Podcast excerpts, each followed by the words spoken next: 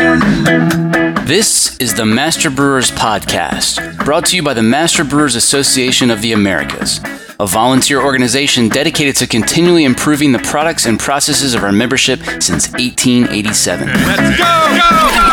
go, go, Master Brewers brings you interviews with the industry's best and brightest in brewing science, technology, and operations.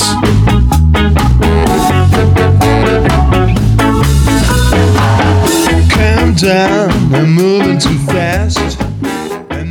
This Master Brewers podcast is proudly sponsored by Hopsteiner, a global leader in the hop industry focused on quality, sustainability, and innovation in new hop varieties and hop products.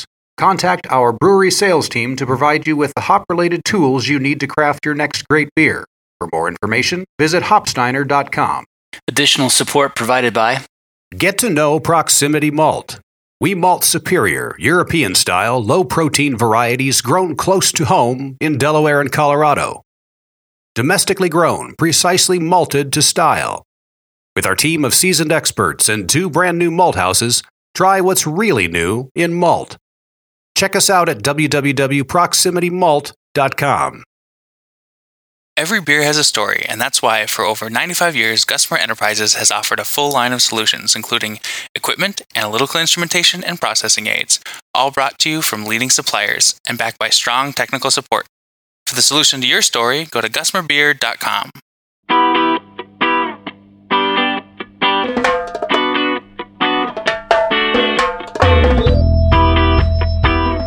World Brewing Congress is finally here. It starts this week. If you haven't already registered, what the heck are you waiting for? There's even an option for free registration. Paid registration gets you access to content that would normally cost you hundreds of dollars, perhaps thousands, depending on where you would have been traveling from. There's only one place you can get a little appetizer of WBC Connect content, and that's right here on the Master Brewers podcast. During the next few weeks, we'll be chatting with some of my favorite e poster session presenters. So I just basically wanted to throw out uh, resource to you know some of the smaller brewers out there that are getting into canning and have no clue how can seams work. Um, other than I put a crowler into a machine and I press a button and all of a sudden it's all seamed if that's your livelihood, you need to double check that. You know, there's always a risk involved with putting beer into containers. Uh, cans are, and crowlers are no exception. This week on the show, if you don't have can seam analysis 100% figured out, this episode's for you. Hi, my name is Rick Blankmeyer. I'm the quality assurance manager at Belching Beaver Brewery out of Oceanside, California. Rick, there are few things worse than paying hard earned money for a six pack of canned beer only to discover when you pop the tops that the beer is no good. There are plenty of reasons why this might occur, but it can happen to any brewer of any size if they don't have a reliable process for can seam analysis. The seam, the, the canning process was kind of arcane, I think, to a lot of craft brewers, uh, at least to start out with. Oskar Blues really did enter into the realm as the kind of promoting that cans are craft. And uh, I think from there, it really steamrolled and snowballed that pretty much if you package beer now, you are canning. Uh, bottles have kind of gone to the wayside. And so quality inspections have definitely in, in, understanding how seaming technology works and what checks you need to use and the quality practices behind that has really evolved um, to the extent where it needs to be more mainstream now. And that was a frustration I had when I was uh, starting at Stone. Um, I had a really like I was really fortunate to have you know people like Mitch Steele and Tom Tweedy and Joel Grosser who all worked at Anheuser Busch and were able to help mentor me and kind of give me pointers and every and everything that you need to check seams, make sure that it's uh, up to spec and it's not going to be a slow leaker or a quick leaker.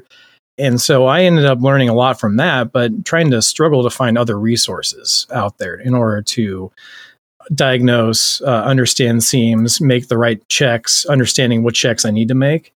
It was frustrating not to find the right materials for it, but uh, to understand that if I ask the right people, obviously I'll get the right answers. But part of what I wanted to create out of this poster was a place where at least you can get the most basic information about how to like do seam checks, what are the consequences of not doing seam checks, and understanding what issues do come up if you experience like issues with your seamer. And I wanted this poster to kind of be that, you know, encapsulation of all that information and at least a, a really easy way of doing that. That's great.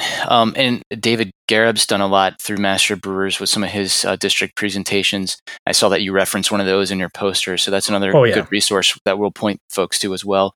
So let's talk about you're now at uh, Belching Beaver Brewery. Um, talk about your your that brewery's seam analysis journey. Did you um, did, did they spend a lot of time researching and preparing for seam analysis before they got started canning there, or did you come into an existing operation that needed work, or, or what happened? Yeah, the when I went into Belching Beaver, they fully admitted that they really needed to have somebody had a lot of experience in beer quality kind of step in and take over a lot of what needed to get kind of picked up along the way. Uh, Belching Beaver, when I joined, was going through like an incredible and still is going through an incredible growth cycle, which is great. Um, but we also needed to focus a little bit more on the quality as a result of that and the growing pains that result. And uh, we didn't have the brewmaster be able to just like you know nitpick every single process. He needed to rely on you know his team in order to this is troy uh, smith who's our brewmaster to figure out exactly what's going on with everything. So i stepped in uh, when we i first came in we were using a twin monkey system uh, with two seamer heads. And so at that point we weren't really checking the seams as much um, if at all. Uh, i think the one, one thing we had was a hand mic which is a lot more than other breweries have which is great. And uh, definitely the first uh, tool in the toolbox you need in order to do really good seam checks. Uh, i ended up convincing uh, the ceo who was and still is uh, um, really enthusiastic about making sure that I have all the tools that I need in order to uh, make sure our beer is the highest quality. He's very quality concerned and, and focused, which is great, and it's definitely uh, you know music to a quality assurance person's ears uh, in going into it. And so he uh, we invested in uh, Seam. Um, saw and uh, micro you know microscope uh, software from CMC Kuhnke, and uh, it was uh, you know I've been very familiar with that system and implemented it right away. And yeah, immediately we made some changes to uh, our seamers in order to get a better uh, seam on there.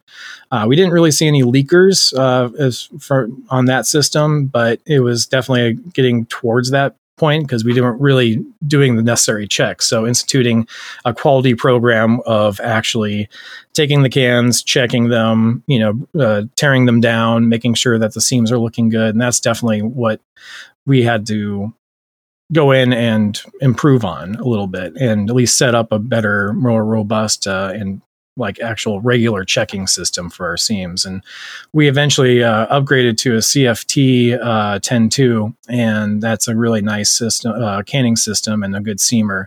And it was good to have that um, now with two uh, like uh, two seamer heads that were high speed understanding that any sort of adjustments we make to it is going to really impact uh, the seam itself and understanding it we need to take good care of it. We need to make sure it's uh, lubed uh, you know on a regular basis since we don't have an auto lubing system with it and to prevent any sort of other like mechanical issues from happening to the seams themselves. And so it was uh, definitely a learning process and definitely a really awesome uh, team team building exercise, trying to make sure that we get all the packaging guys on board with doing the regular maintenance, doing the regular seam checks, training them how to actually read seams.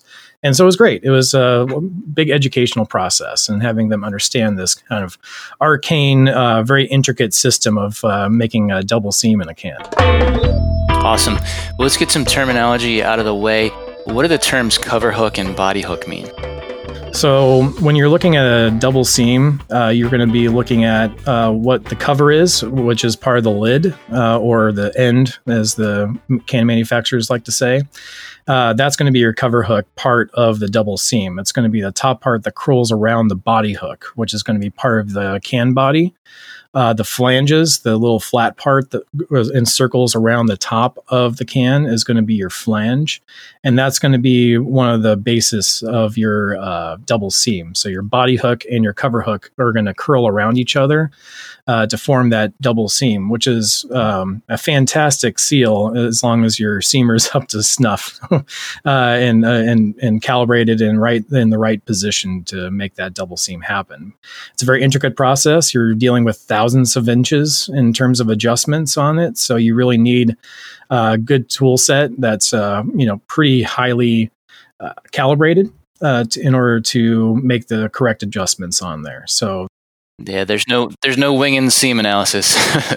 are there any other are there any other terms that we need to know for this discussion uh, that you want to bring up before we get into some of the nitty gritty? Um, seam height is going to be your most easily um, diagnose. Like when you have an issue with a seam, or if you're trying to uh, do regular seam checks, uh, your seam height is going to be your one that's going to be easiest to uh, perform with a hand micrometer.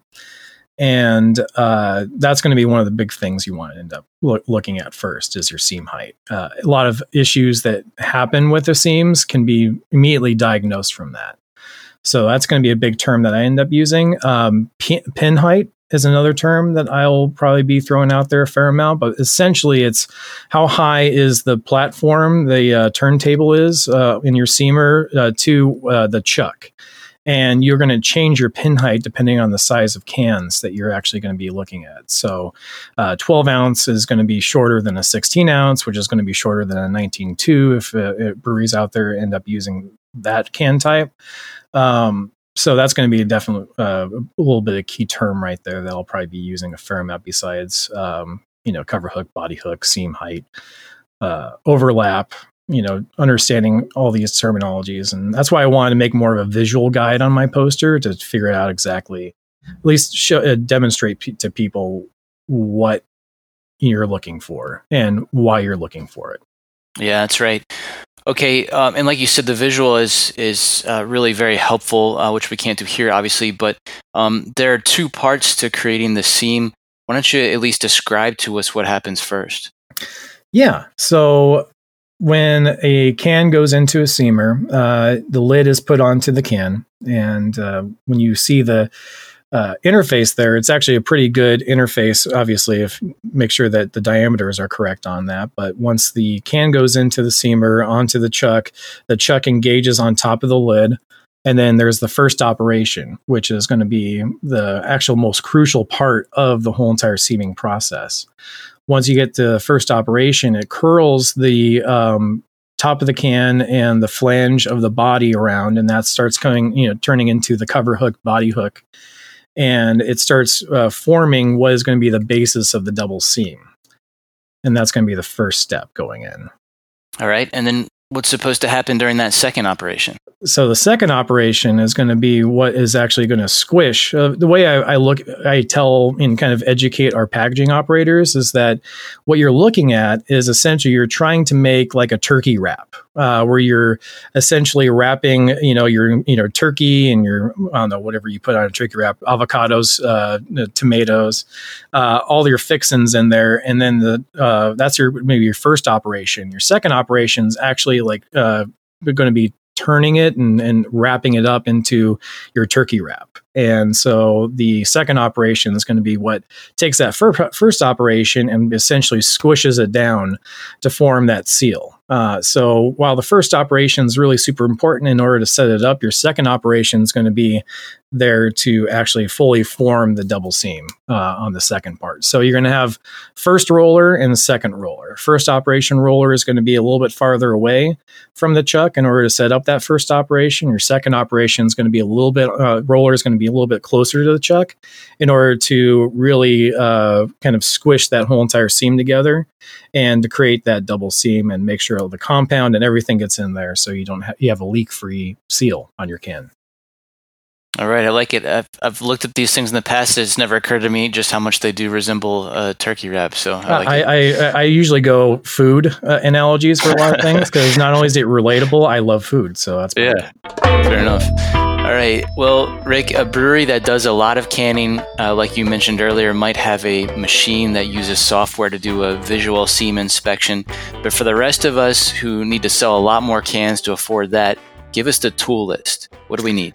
All right. So uh, first things first, uh, hand micrometer. Uh, and I put a, and unfortunately I have it up, but I don't, uh, I don't have the uh, part numbers on there. I do, I do have a list on the poster, but having a hand micrometer um, in order to check the seam heights is going to be your first thing you probably should buy, and it's probably going to be somewhere between 100 maybe 200 dollars. Uh, there's different types out there. I know David Gareb is a big proponent of getting one that is a ratcheting one because otherwise you can squish it a little bit too much and you can actually like not get an accurate measurement on the seam height because you ratchet you're spinning it down too much whereas a ratcheted uh, hand mic can actually like at least like you feel the clicking noise. And when it starts to struggle a little bit do that last click then you know that you've reached the measurement point of using that hand mic. So that's going to be the very first thing. Like you know right out of the bat you know if you're new to brewing and you can only really afford a um, you know inline system uh, and you just have no idea how to do seams, get a hand mic because that's going to help you dial in your first operation and second operation without buying, you know, twenty thousand dollars worth of uh, seam inspection equipment, which is great. Um, second thing is going to be a, um, a, spring gauge, and at least for, for, what I would think would be a, a better way of um, checking your roller heights. Uh, you're going to be dealing with adjusting your rollers to the thousandths of an inch, which is really, you know, just micro, you know, just very touchy uh, adjustments. And so you really want to get something that's very accurate, that's calibrated well. Uh, Mitutoyo makes really good uh, spring gauges. And so that way you can end up getting a spring gauge and figure out how high your rollers off are off your chuck um, one of the uh, little operations that we like to do in order to make sure that we have their rollers in the correct height is to uh, bring down the roller where it just barely touches the chuck so you can't really spin it anymore. And then you use a spring gauge to bring it up. Uh, your first operation needs to be about three thousandths of an inch which is super tiny uh, above the chuck. And so if you just screw the roller up a little bit, you're able to uh, negotiate that three thousandths of an inch above the chuck for your first operation, and your second operation is going to be six thousandths of an inch above that. Um, so you can use a spring gauge in order to really accurately gauge that without kind of doing a little bit of a touch, running a can through, and seeing if it actually does what you want it to do in terms of your um, seam height measurements um, a planer gauge as a third piece of um, tooling that you should probably have in your arsenal to check seams. It's really useful. I know with most um, seamers out there, and uh, engineers and companies that do provide seamers, they will provide you with a you know some sort of gauge to figure out how high you need to set your seamer in order to can 12 ounce or 16 ounce cans or 19 two, uh, ounce cans. But getting a planer gauge to really accurately um, figure out exactly how high your can is and needs to be on your system is really useful in case that your little gauge or your little marker that the company gives you ends up getting you know hit or if someone idly plays with it and screws it down a little bit all these things have happened uh, to me in the past. So it's really nice to have something that you can use a, a pair of calipers in order to measure how high you need to be put that onto your seamer and adjust the seamer accordingly uh, without really relying on something that could get out of calibration pretty quickly. Uh, like a you know it almost looks like a, one of the little sides of a fill valve that gets set to a certain height and uh, use some loctite on there in order to you know make it stay in place. But as we all know sometimes loctite doesn't really keep it in place as much as you think it would be. And so it's easier to keep measuring and making sure that the uh, pin height is correct on your seamer.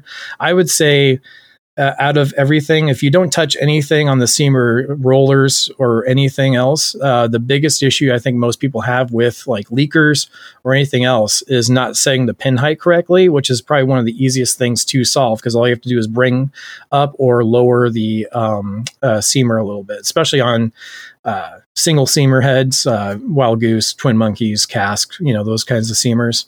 You can uh, adjust the height pretty easily on there because it is designed to run different size cans. And so you need to make sure you can adjust that accordingly. All right. Pretty nice, dude. Um, that's a pretty good list. Is there anything else uh, that we left off that list that you want to talk about? I think I mentioned calipers uh, too, uh, enough to measure, you know, to the height of cans that you need to measure because uh, that's how I usually end up measuring the um, height of the cans or using uh, the uh, uh spec list from a can manufacturer uh, according to what pin height they need to set for it. I'd use that, but um, cans, you know, having a pair of calipers, making sure that you adjust the planer gauge with those calipers in order to get the right height for uh, adjusting pin height. Plus, having a pair of calipers around the brewery is not a bad thing because you're always measuring something. Awesome. Okay, well, Rick, there are plenty of can seam teardown videos on YouTube, but how about just describing the main objectives uh, when doing a teardown? Yeah, um, I, I, included in my digital poster a really great uh, teardown video, uh, manual teardown from Cask, and uh, essentially what you're looking at when you tear down a can is what the wrinkle is on the seam, uh, amongst other things. You can measure uh, countersink depth and other uh, measurements, and it really does give you a better idea if you don't have seam inspection software how your uh, seam is looking you can do a cross section, kind of like shine like a magnifying glass or look at it under a stereoscope to kind of see exactly what's going on with your overlap and your uh, you know cover hook body hook of the double seam itself. But a teardown is a really easy way of doing that, and um, it's something that I didn't really get into a lot when I was uh, first starting out, but uh, with can seams. But over a period of time, I really found some potential issues with uh, understanding what the wrinkles like, understanding that you can see things underneath the um, or how the configuration of the double seam is uh, when you tear it down, um, the measurements you can make using a hand mic you, uh, with a teardown, and all it really does take is a little you know pair of nippers in order to remove that seam. And as long as you follow the directions accordingly for all the videos that are online uh, how to do uh, a teardown on the seam uh, you could pretty much anyone can figure it out and that's definitely one of those uh, tri- uh, tools and tricks that is highly recommended in any sort of seamer school uh, class or anything else that you end up going towards in order to learn more about how to uh, adjust seamers. And it's a really easy test for it. And uh, i don't know. As long as you're safe about it use gloves and don't cut yourself on the sharp edges of a uh, aluminum can or anything then it's it's a almost a fun little process to kind of completely tear something apart and look at it and make some quality based decisions on what you find with it.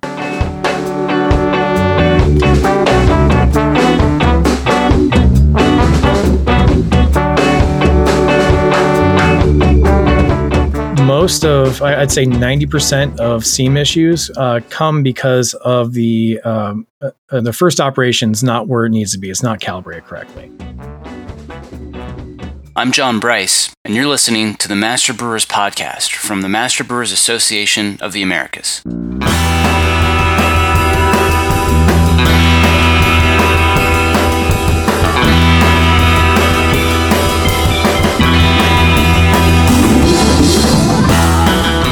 Support for this podcast is brought to you by ABS Commercial is a full service brewery and parts outfitter. From our Raleigh headquarters to our Denver office, we proudly offer brewhouses and fermenters from three barrels and up, yeast brinks, boilers, kegs, chillers, tri clamp, and other stainless parts, all with the quickest delivery and lead times in the industry.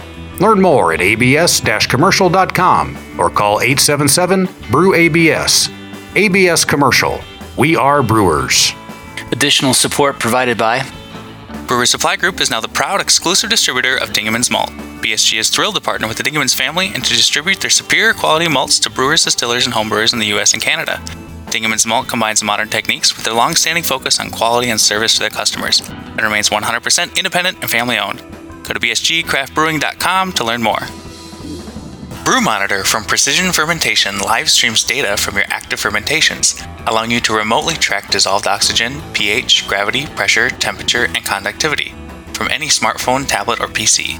Try it free for 30 days. Visit precisionfermentation.com slash MBAA. As you might imagine, there still aren't any opportunities to gather in person for district meetings, but that doesn't slow us down. After all, Master Brewers, which was formed in 1887, has survived more than one pandemic. Spring and summer have brought us numerous webinars and virtual district meetings, many of which can be replayed on demand. You've heard me talking about the 2020 World Brewing Congress for several months now. As I've mentioned, it's my favorite industry conference. I've been looking forward to it since the 2016 WBC ended. Unfortunately, due to the COVID 19 pandemic, we won't be able to gather in Minneapolis as planned. As much as that stinks, there is a pretty serious silver lining. WBC 2020 is going fully virtual, which means you can access the world's most cutting edge research in brewing science and technology easily and affordably from the comfort of your own home. Registration for WBC Connect is now open, with information on both free and paid programming options. Visit worldbrewingcongress.org for details, or check the direct link in the show notes. You've probably heard of or even attended one of the famous two week courses that Master Brewers puts on each year in Madison. Well, those classes will be all virtual this year, which means you can now get the same education without spending money to travel and while taking advantage of 45% off course tuition. The Brewery Maintenance Systems course begins October 11th, and the Brewing and Malting Science course starts October 25th. The Master Brewers Podcast Working Group still needs representation from a few more districts. Look for details in the Master Brewers Communicator or go to masterbrewerspodcast.com slash working group.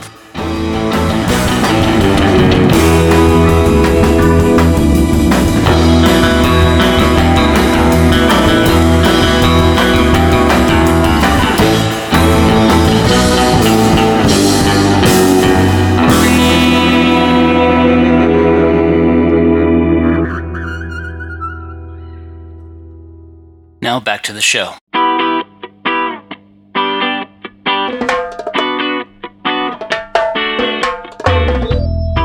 Do you want to comment um, any more about um, what, what exactly we're looking for and measuring in that teardown process, and, and maybe um, a little bit more indications about what that what those wrinkles can tell you?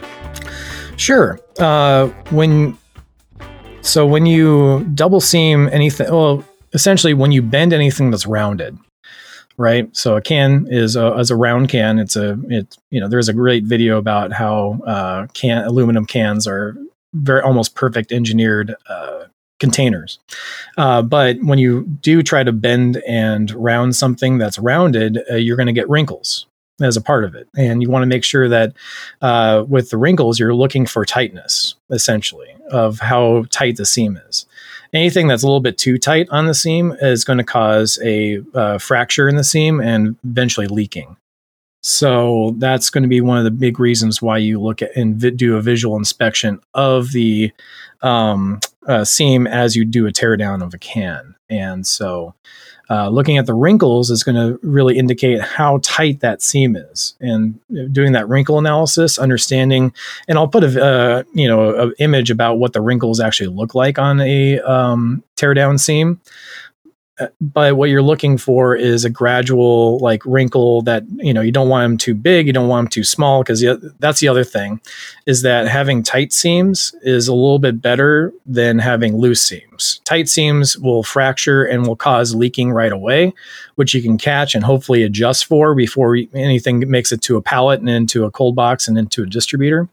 But doing that understanding that if it's too loose then um, it look could look like a perfectly good seam until it gets to a you know a hot spot. Um, the metal relaxes, the aluminum uh, is not as tight, and you're going to end up with slow leakers and uh, loss of carbonation and all the other horrible stuff that you end up getting at when you have an issue with the seams themselves. And understanding how tight or loose the seam is is super important with that. Um, so if you don't have the ability to get uh, seam inspection software and equipment for doing cross section analysis and all the other fun stuff that I, I really thoroughly enjoy, doing the teardown is going to be one of your key aspects of understanding how tight your seams are and making sure that looking at those wrinkles and kind of evaluating it, that you're actually getting the right seam and not having it too tight, not having it too loose, just perfect. And how often should we be checking our seams?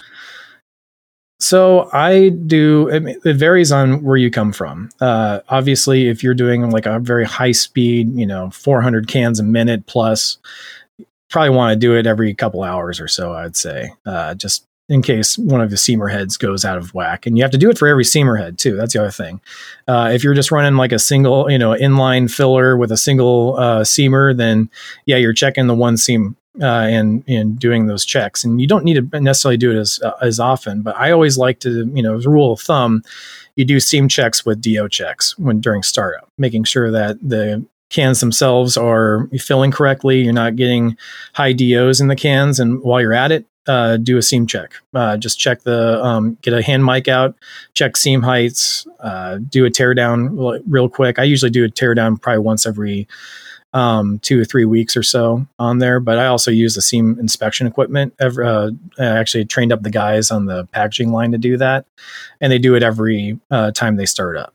And I think that's a really good um, rule of thumb to do as part of your uh, initial quality setup for any start of the run, uh, especially if the start of a packaging day. If you know you run twenty four seven, then you can do it at the start of everyone's shift on that side, and I think that would be pretty good. If you're not also running high speed, high speed, you probably want to check much more often. But for most smaller breweries that are just running single head um, seamers inline fill, I'd probably do it at the start of every packaging run if you watch some of the um, the the teardown videos that are out there, um, some of them will show how there's like a, a rubber compound that that um, is exposed when you when you tear down the seam. Uh, what's that all about? Yeah, um, it's the uh, com- they, they, actually that's what they call it is compound. It's nothing too fancy. It's just a uh, you have different kinds of compound. They're water based and they're oil based compounds. Um, it, you can specify, I think, if you order your lids, which one you want. Uh, I don't think there's a sort of uh, strengths or weaknesses to either of them. I think most of them, though, are um, at least most compounds I've experienced are water based. But uh, the cool thing about compound is, is it, it's there to help fill in the cracks of your seam. Uh, if you look at the seam, especially if you look at some of the like uh, um, uh, Barry Wellmuir uh, like uh, seam uh, books out there, you notice that the seams themselves don't look like that. They're they're that tight together and that's okay. Sometimes they're, they're if they're, they're not that tight together, that's actually a somewhat better seam because it adds a little bit of flexibility to the seam. That uh, not too much, but enough that it won't crack being too tight, nor will it like kind of loosen up as much as you uh, or you know as it potentially could uh, if it gets warmed up. And so you end up with that compound, which helps fill in those cracks and uh, helps make a perfect seal with a double seam. And, and, the double seam itself is a hermetic seal. It'll actually keep out pretty much anything. Uh, a crown and uh, on a, a, glass won't keep out, you know, all the air or all the oxygen from the atmosphere. It's a good seal, but it's not as perfect as a double seam. So uh, that compound helps it maintain that in- integrity and make sure that you don't have any leaks coming out of it, uh, even if your uh, seams are just a little bit on the loose side. Okay. Do you want to mention any other best practices um, that are relevant here? Um, yeah, I, it's one of those things where, uh, I mean, I so I went to CFT Seamer School uh, last October. Uh, David Garib was the one that was teaching it, and that guy, I, I can't say enough how uh, one great of a teacher he is, and two is like extent of knowledge in double seams and what his best practices were, and but you know, along with double seams, which is going to be one of, if not the most important part of the uh, canning process, the cans themselves are super important. Understanding that you want to uh, do- make sure that the receipt of the cans from the manufacturer is all in good order. Uh, one of the big tricks I learned is that as soon as you a truck pulls up to your docks with a new load of cans from on, pallets, have them open up the back of the truck right there and just take a good smell inside the truck because uh, it seems like a little bit odd and uh, more sensory oriented than probably what most people listening into this podcast would actually end up thinking. But most of the time, can manufacturers are really good about sending uh, you know pallets of cans on trucks that are only used for you know transporting can, uh, empty can pallets. However, there are some times where they might get an LTL or some other kind of truck that might have been hauling fertilizer or paint, and the cans themselves, uh, while hopefully uh, have, are completely sealed up with those uh, plastic uh, sheets on top of them, sometimes you'll end up getting um, some of that aroma bleed into the can, and the can liners are designed to absorb uh, flavors and aromas and uh, not so they don't impart anything into the beverage that they are you know that's going into them so if you have a paint truck or fertilizer or what have you, you know, that was transported with those cans, sometimes those aromas can get into the can and affect the flavor of the beer that's inside the can. So it's always really good to do like a smelling uh, smell test, even if it's just an empty can you pull off a pallet. Um, there's other tricks and uh, tips and tricks about putting that uh, can into a uh, glass mason jar that's been you know thoroughly cleaned and doesn't smell like anything, and put it into like a hot spot like an incubator or your boiler room for you know a couple hours, and then smelling it and seeing if there's any off smells coming out of that.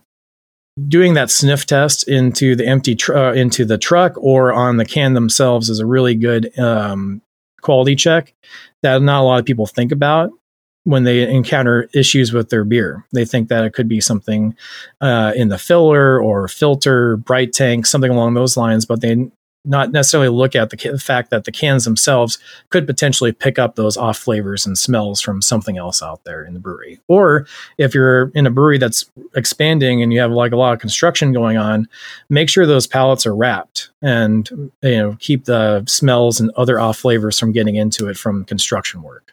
So that that would be a easy best practice that anybody can do. In my and that was pointed out by a gentleman from Ball that uh, was talking about can quality stuff, which is re- kind of eye opening for me. I never even thought about sniffing the cans themselves, but that's a really important part. Rick, is this process any different for all the brew pubs out there who don't have a can line but do have a crowler machine?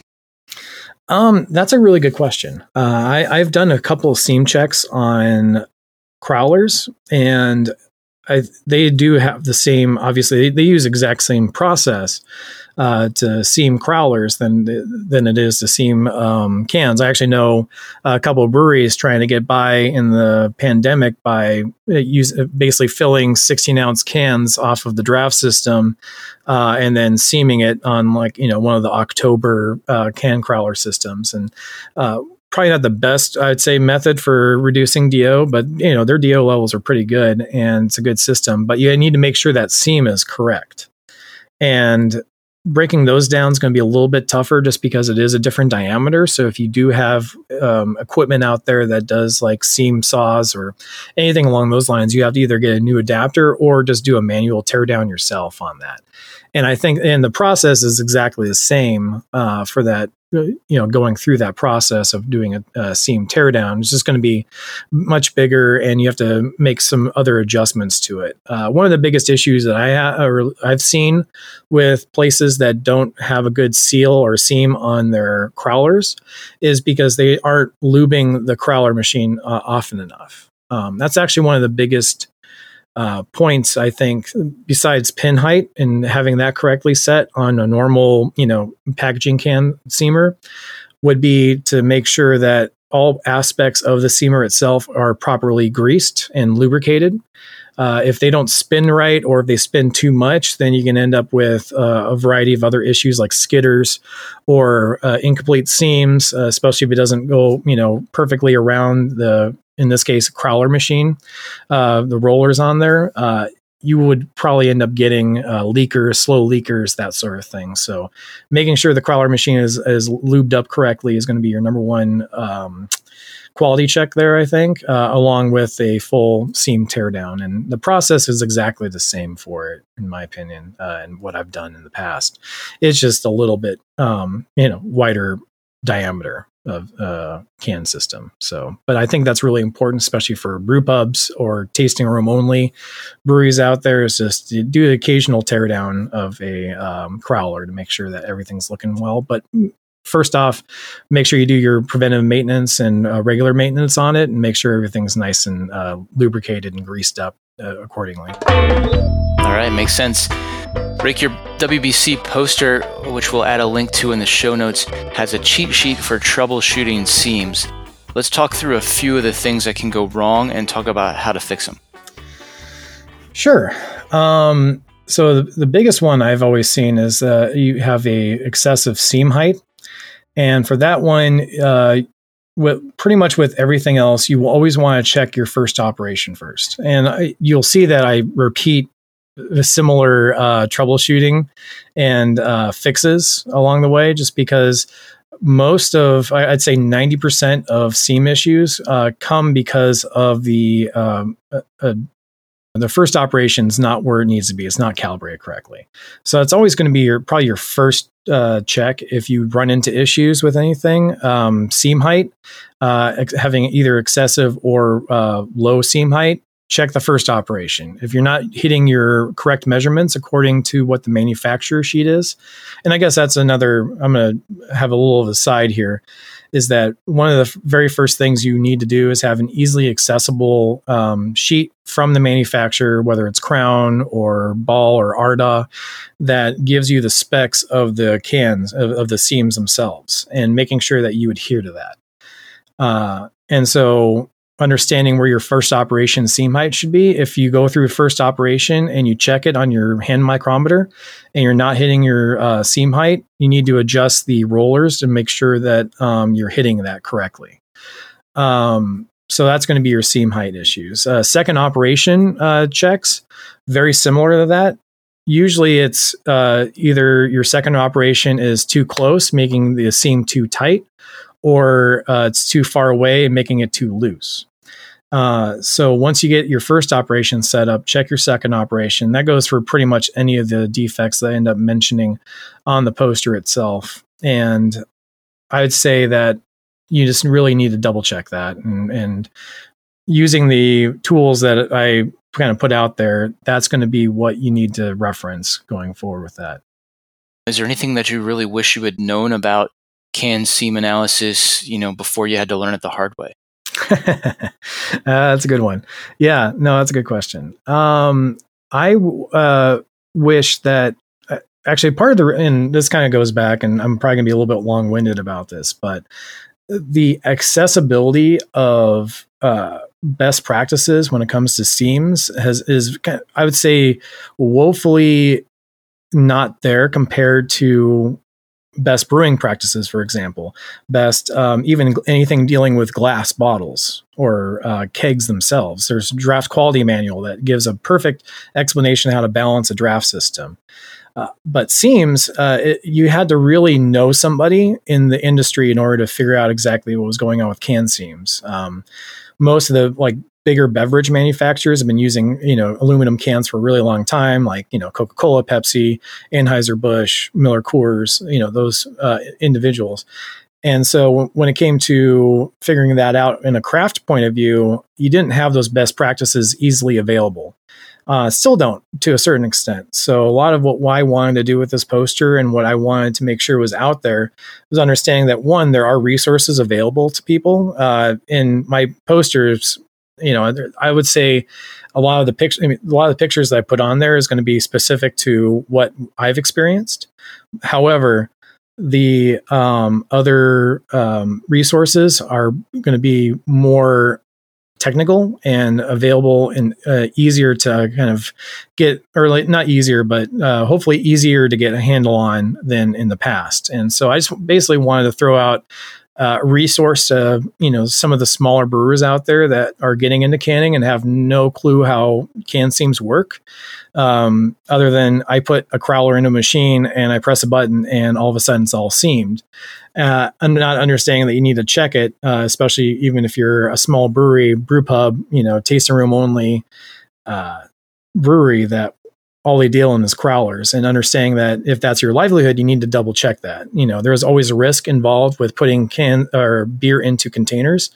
Uh, cans are, and crowlers are no exception. And having the resources available out there to the broader public is going to be was one of my ideas here. And not only bringing my ideas, actually I don't really have that many ideas. I base it entirely off of people like Dave Gareb, who are really, you know, they've been, you know, spent multiple decades in the canning industry, know exactly what they are talking about, but hopefully getting the word out that there are resources available because there wasn't a lot for me that I could find and uh, beyond like some stuff from the Master Brewers Association. But real practical quality for people who don't have like a huge quality budget or budget in general. Uh, I wanted to make sure at least it, some of it got out there so people had at least a little bit of a resource available to them for can seam analysis.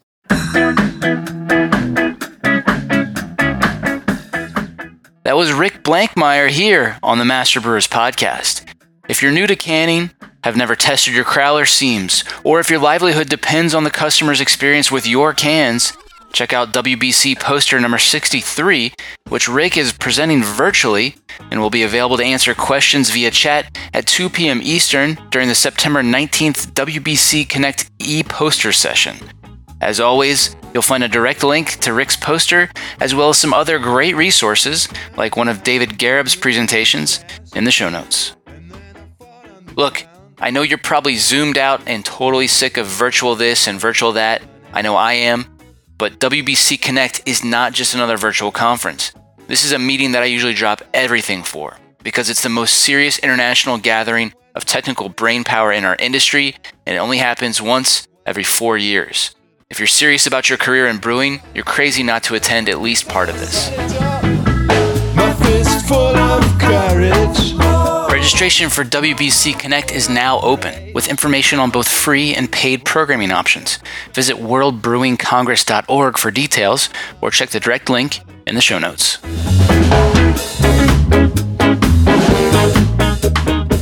Are you enjoying the Master Brewers podcast? Let me tell you about a simple way you can help us keep making more. Take a minute to thank our sponsors. There's no way we could produce this show without generous support from sponsors like Hopsteiner, ABS, Proximity Malt, BSG, Gussamer, and Precision Fermentation.